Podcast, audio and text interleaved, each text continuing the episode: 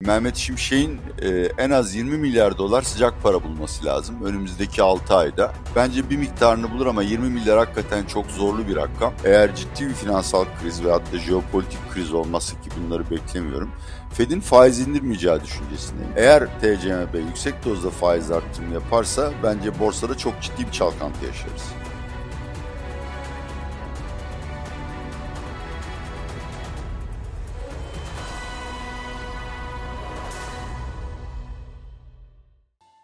Merhaba Atiye Bey, hoş geldiniz. Nasılsınız? Hoş bulduk Semih'ciğim. Bütün mesele ekonomi izleyicileri ve ekip arkadaşlarına da sevgilerimi sunuyorum. Gayet iyiyim. Ee, burada kış başladı. Ee, şu anda hava ısıtma çalışıyor, hava soğutma değil. Siz herhalde orada hala güzel bir sonbahar yaşıyorsunuz. Evet, biz daha sonbahar yeni yeni başladık. Atilla Bey. E, bu hafta gündem yoğun. O yüzden e, ekonomiye biraz hızlıca geçmek istiyorum. Ne konuşacağız bugün? Kısaca bahsedeyim. FED konuşacağız. Merkez Bankası TCMB'yi konuşacağız. İki banka faiz kararını açıklayacak. Oldukça yakından takip ediyor.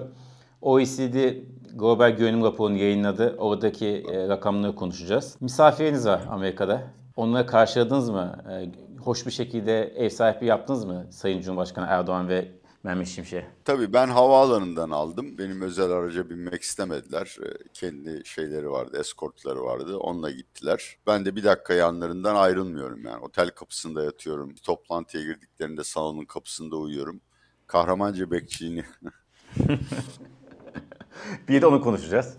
Erdoğan ve Şimşek'in Amerika ziyaretlerine yansımaları konuşacağız. Atiye Bey, piyasalar çok karışık biliyorsunuz. Döviz kısmı, borsa kısmı, altın, petrol. Siz bunların arasında altına nasıl, neye koyuyorsunuz? Altının gittikçe kıymeti artıyor. Şu anda tabii e, gerek Fed'in ve Avrupa Merkez Bankası'nın parasal sıkılaştırma süreci gerekse seküler olarak, kalıcı olarak uzun vadeli tahvil faizlerinin yükselmesi altını örseliyor. Ama şöyle de bakabiliriz. E, buna rağmen geçmişteki sert değer kayıplarını yaşamadı. Önümüzdeki günlerde işte OECD raporuna da değineceğiz. E, altının daha çok kıymet kazanacağını düşünüyorum. Üç nedenden dolayı. Bir, e, parasal sıkılaştırmanın sonuna geldik. Hani parasal gevşemen başlamasa da artık marjinal olarak bu altında fiyatlandı. İkincisi, dünya büyümesi yavaşlarken dolar endeksi yükseliyor. Ciddi borç sorunu var. Bu pek çok ülkede temerrüt krizlerine neden olabilir. Böyle durumlarda da altın güvenli liman olarak destek görür. Üçüncü neden tabii ki jeopolitik gelişmeler. Ukrayna Savaşı, ABD-Çin gerginliği derken ekonomik bloklar birbirinden koptuğunda e, siyasi gerginlik daha da artacak demektir. Bu yüzden altına bayağı kıymet veriyorum ve yani benim hani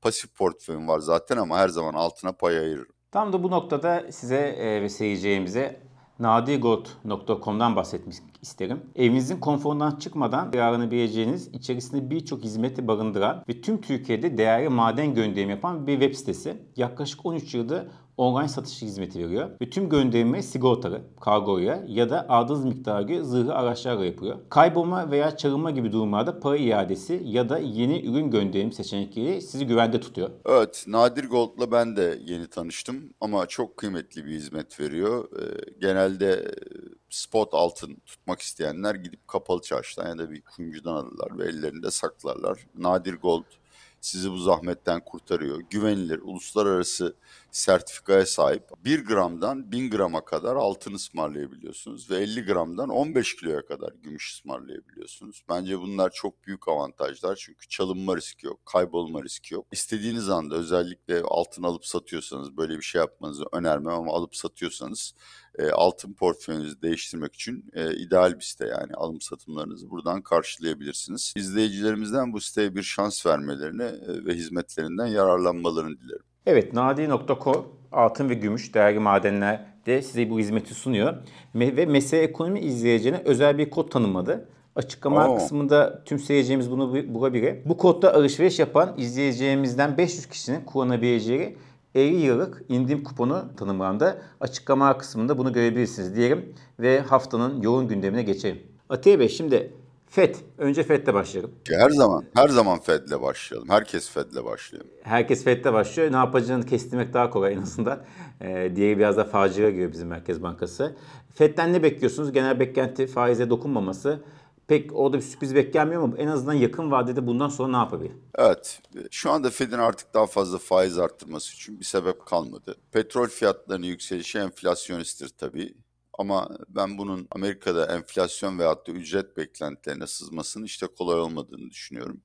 Amerika'dan bir sürü data geliyor ve tabii ki değerli uzman arkadaşlarım bunların bazılarını öne çıkartarak çeşitli faiz analizleri yapıyorlar. Benim açımdan e, çok az kullanılan e, fakat çok kıymetli olan bir Michigan Reuters tüketici güven anketi var. Orada enflasyon beklentilerini de soruyorlar. Hem bir yıllık hem üç yıl ve beş yıl vadede enflasyon beklentileri hızla geriliyor. Bu Fed'i çok memnun edecektir.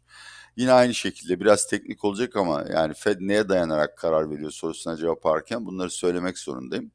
Amerika'da enflasyona korumalı tahviller var. Bunlarla düz faiz ödeyen tahviller arasındaki faiz makasına baktığınızda reel faizi ölçebiliyorsunuz. Reel faiz de %2'ye çıktı. Ve bu Amerika'da tarihi olarak çok yüksek. Yani artık parasal sıkılaştırma kıvamına geldi. 2024 yılında manzara karışık. Yani tamam enflasyon artmaz Hatta bir miktar gerileyebilir ama şu andaki çekirdek enflasyondan yola çıkıp ikiye varmak çok zor. İleride tahminimi değiştirme hakkını saklı tutmak kaydıyla ben 2024 yılı boyunca eğer ciddi bir finansal kriz ve hatta jeopolitik kriz olmazsa ki bunları beklemiyorum.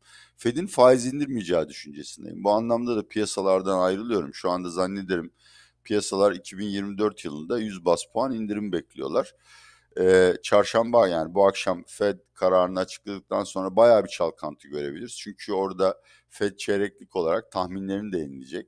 Fed'in uzmanları kadar e, Fed guvernörlerinin şahsi kanaatleri olan e, faiz beklentilerini e, içeren bir grafik var. Dot plot diyoruz buna. Dot plotta ne gösterecek? Eğer burada 2024'te faiz indirim beklentisi piyasanın çok altında kalıyorsa e, bence e, yani tahviller prim yapar fakat e, şey borsa satış yer.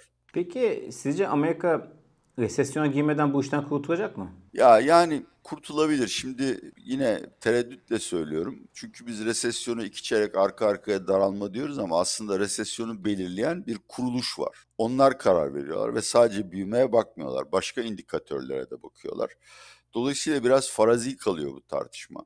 Yani benim şu ana kadar gördüğüm Amerika yumuşak inişi beceriyor. Ekonomi resesyonda değil, çok yavaş büyüyor. İstihdam henüz istihdam kayıpları başlamadı. İstihdam kazançları devam ediyor ve enflasyon düşüyor. Bundan daha iyisi beklenemez. Bence çorba bu kıvama geldiğinde Fed'in içine daha fazla tuz, biber ya da su karıştırmasına hiç gerek yok. Peki Amerika yumuşak inişi başardı. Başarmak üzere dediniz. Biz nasıl iniyoruz? İniyor muyuz? Kalkıyor muyuz? Ne yapıyoruz biz? Ya biz inmiyoruz. Ben çok endişeliyim. Bir kez daha Mehmet Şimşek, Gaye Erkan, Cevdet Yılmaz'a desteğimi ve güvenimi buradan beyan edeyim. Ama ekonomi soğumuyor. Yaz aylarında ekonomiyi soğutamazsak kışın nasıl soğuturuz sorusuna cevap aramak lazım. Nereden biliyoruz ekonominin soğumadığını? İşte dün Bloomberg'un öncü tüketici güven anketi açıklandı. İki aydır güven anketleri dip yapıyorlar, tarihi dipler. Dünkü ankete göre 18 puan artmış yani tüketicinin yeniden güveni yerine geldi. Bu vergi zamlarını, petrol zamlarını falan geride bırakıp harcamaya başladı e, tüketimin artması hem enflasyonu destekler hem cari açığı destekler. Şu anda para politikası e, yani enflasyona veyahut da cari açığa engel olacak kadar sert ve sıkı değil. Gaye, Sayın Gaye Erkan faiz 30'a da çekse bu değişmeyecek. Bunun yerine kredi kısıtlamaları kullanılarak ekonominin yavaşlatılmasını çalışılıyor. Ve bu konuda da oldukça başarılılar. Yani bizim kredi trendlerini ölçtüğümüz bir gösterge var. Söylemeyeyim adını şimdi. Kredilerin e, çok ciddi bir şekilde yavaşladığını ve muhtemelen ekonominin de dördüncü çeyrekte buna paralel yavaşlayacağını görüyoruz. Ama maalesef bu sefer durum biraz farklı. Çünkü dördüncü çeyrek aynı zamanda seçim arifesi oluyor dördüncü çeyrekte hükümet bütçe açıklarına 600 milyar kadar filan ek yapabilir. Nereden biliyorsun diye sorarsan orta vadeli programda sonu bütçe açığı hedefi 1.6 trilyon lira. Ağustos itibariyle de bütçe açığı 500 milyarın altında. Şimdi son yıllarda hazine böyle bize bir güzellik yaptı. Kendi bütçe açığını yüksek projekte ediyor ki insanlar sevindirik olsun sene sonunda diye. Dolayısıyla hadi sene sonunda bütçe açığı 1.6 trilyon olmasın 1 trilyon olsun yine 500 milyar civarında vergi toplamadan para harcayacak devlet. E bu da bir şekilde tüketicinin ve iş insanlarının cebine gidecek.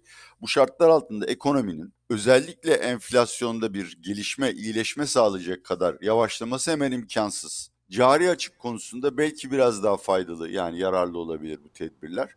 Ama şöyle bir sorun var. Bugün OECD raporunun detayında Almanya'nın çökmesi bekleniyor. Yani 2024 yılında en yüksek aşağı revizyon gören büyüme Almanya'dan geliyor. Bizim de en büyük ticaret partnerimiz. Dolayısıyla ihracattan çok fazla bir şey beklemiyorum açıkçası. Yani genelde dış ticaret sabit kalacak. Finansman konusunda da zorluklarımız olacak açıkçası. Özetle Mehmet Şimşek'in e, en az 20 milyar dolar sıcak para bulması lazım önümüzdeki 6 ayda. Bence bir miktarını bulur ama 20 milyar hakikaten çok zorlu bir rakam. Kışın bence yine Körfez'den gelecek. E, sadakalarla geçireceğiz ve gelmezse de çok zorlanacağız. Geçen PPK'da Merkez Bankası'nın beklenti aşan faiz artışı. Bu toplantıda da acaba böyle bir şey yaşar mıyız? E, ihtimalini gündeme getiriyor. Son günlerde 750 bas puan hatta 1000 bas puan yani 10 puan yani 25'ten 35'e çıkartabileceğini iddia edenler de var bu toplantıda. Şayet böyle yeni bir sürprize karşılaşırsak bu işe yarar mı ekonomiyi soğutmak için? Yok yaratmaz. Ekonomiyi soğutma konusunda da ancak beklentiler üzerinde etkili olur. Yani o faizin e, fiziksel olarak ekonomideki dengeleri değiştirmesi imkansız. Çünkü mevduat ve yani Gaye Erkan 500 puanda yapsa, 1000 puanda yapsa mevduat ve kredi faizleri zaten şu anda politika faizinin çok üstünde. Dolayısıyla ekonomi o cepheye bakarak dengeleniyor. Para politikasından dolayı değil ama tabii yani 500, 750 bin puan gibi faiz arttırımı gelirse enflasyon ve ücret beklentileri düşer. Çünkü o zaman yeni ekonomi yönetiminin enflasyonla mücadelede kararlı olduğu ortaya çıkar. En az onun kadar önemli. Belki daha önemlisi Sayın Cumhurbaşkanı da cevaz verdiği ortaya çıkar. Dolayısıyla bu TCMB toplantısını ben yılın en kritik toplantısı olarak e, düşünüyorum. Şu alternatiflere bakıyorum. Bir,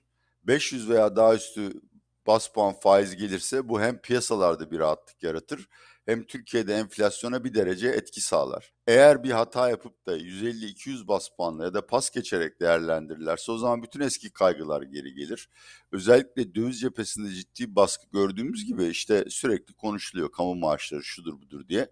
Ücret beklentileri ve ücret talepleri de şirazesinden çıkar. Ne yapacak diye sorarsan kesinlikle bilmiyorum. Ee, yani dediğim gibi şimdi ben Fed hakkında saatlerce konuşurum. Çünkü Fed'in 30 yılda 40 yılda öğrendiğim bir reaksiyon fonksiyonu var. Belli verilere belli türlü tepki veriyor. Bizde işin içine siyaset karıştığı için bu reaksiyon fonksiyonunu ölçmekte çok büyük güçlük çekiyoruz. Bana sorarsanız e, Sayın Erdoğan faizler konusunda rahat.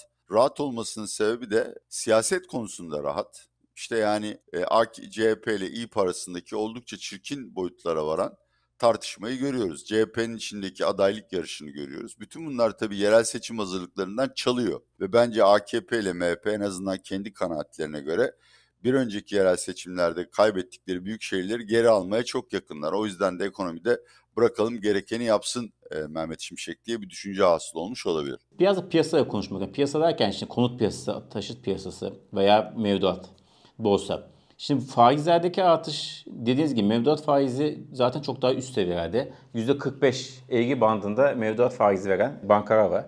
Bunun biraz da artması da öngörülüyor.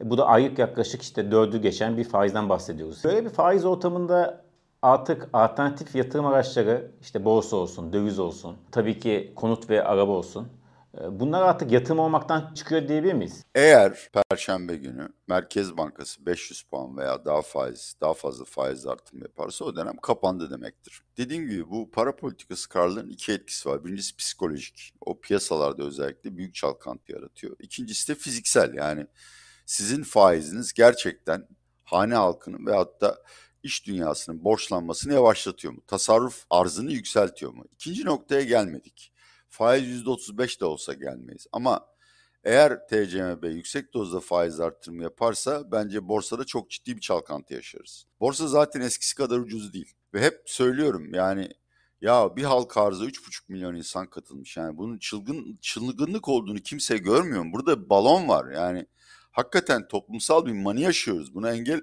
olunması lazım.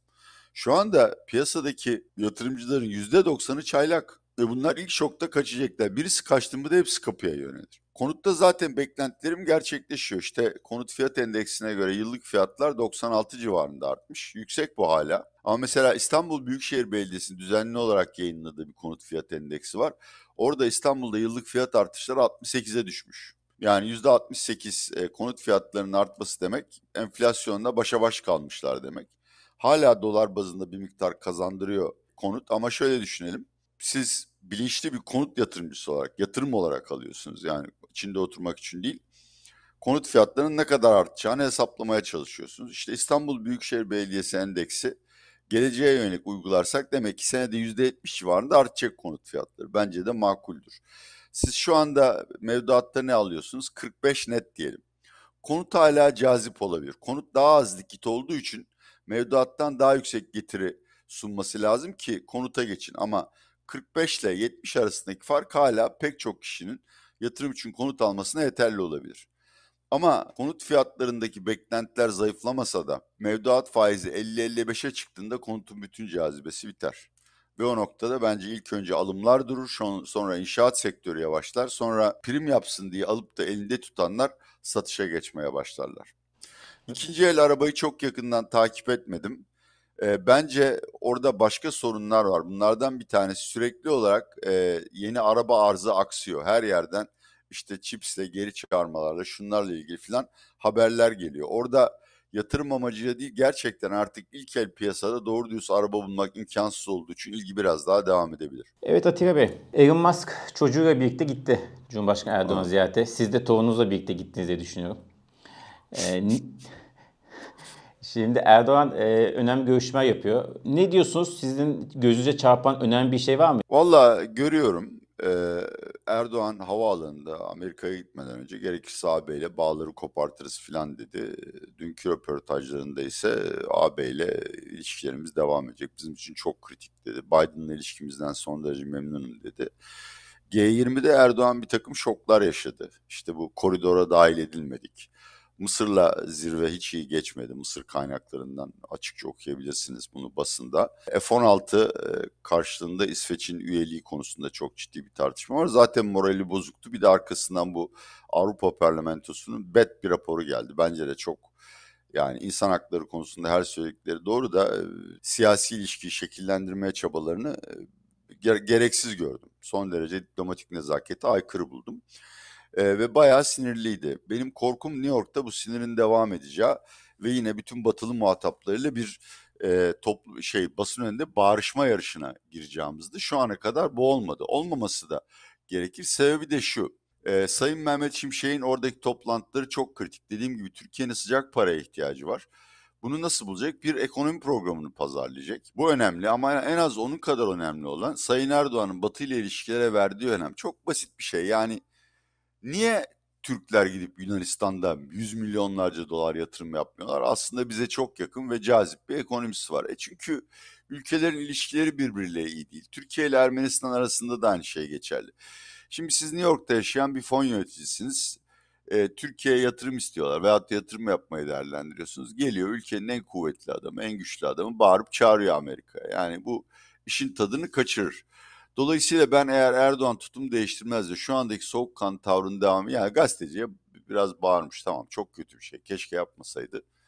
E, ama bunun pek fon yöneticilerini ilgilendireceğini zannetmiyorum. Şu andaki soğukkan tutumunu devam ettirirse Mehmet Şimşek e, oradan başarıyla e, dönebilir diye düşünüyorum. E, en azından yani Ekim ayından itibaren Türkiye'yi Türkiye'yi kurtaracak kadar olmasa da piyasalarda sevinç yaratacak ve bunun gerisi de gelir dedirtecek kadar bir para girişi bekliyorum. Bakalım göreceğiz öyle bir giriş olacak mı? Şimdi son olarak Atilla Bey bu hafta OECD'nin raporunu sormak istiyorum. Genel değerlendirmesini de yapabilirsiniz ama ben Türkiye kısmını özellikle soruyorum.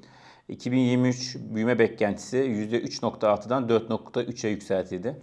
2024 büyüme beklentisi de 3.7'den 2.6'ya düşürdü. Başta bu olmak üzere genel olarak nasıl değerlendiriyorsunuz OECD'nin raporunu? Ya OECD, IMF, Dünya Bankası gibi araştırma kuruluşlarının verdiği rakamlar hep yanlış çıkar. Hepimizinki yanlış çıkar. Ona fazla kafayı takmamak lazım. Trendlere bakmak lazım. OECD Türkiye'nin bu sene beklenenden iyi performans göstereceğini, gelecek sene ise yavaşlayacağını söylüyor. Açıkçası buna kesinlikle katılıyorum. E, tersini iddia etmek çok güç. Eğer siz bir ekonomik istikrar programı uyguluyorsanız e, ve başlıca öncelikleriniz enflasyon ve cari açıkla e, mücadele ise ekonomiyi soğutacaksınız. Yani ekonomik büyümeye başlayacak. Bunun başka bir yolunu bilmiyoruz ki. Yani yapabilecek başka bir şeyimiz yok. Dünya konusunda karamsarlığı e, beni çok endişelendiriyor. Yani e, verilen büyüme oranları e, geç gelecek sene yüzde üçün altına düşüyor. Global bir resesyon, yumuşak iniş değil global bir resesyon ifade ediyor. Tabii buna paralel olarak enflasyon da düşüyor ama şimdi baktım e, gelişmiş ülkeler G10'da e, 2024 sonu için enflasyon, çekirdek enflasyon tahminleri hala 2.8. Yani merkez bankaların işi bitmiş olmayacak. Bir de programın başında da hatırlattım. En önemli nokta şu. Dünya ekonomisi hızla büyüyüp faizler düşükken pandemiden bu yana aldığımız borçları ödemek çok daha kolay.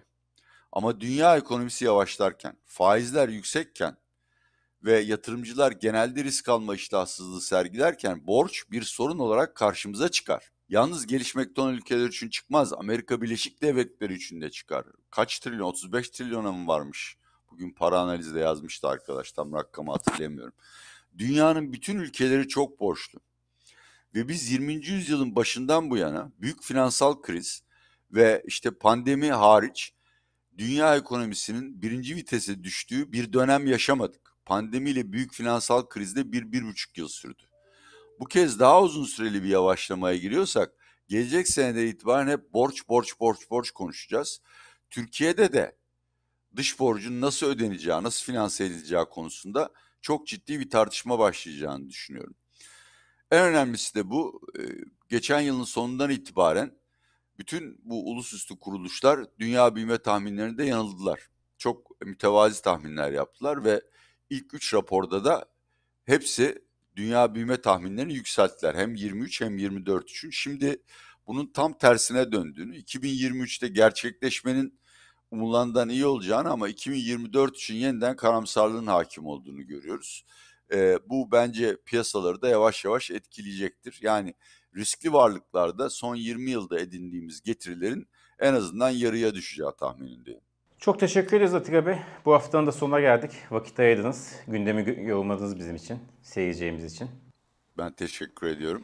Bir an önce size kavuşmak için sabırsızlanıyorum. Biz de sizi dört gözle bekliyoruz. Programımızın sponsoru Nadir Gold'a tekrar teşekkür ederim ve haftaya görüşmek üzere. Kendinize çok iyi bakın.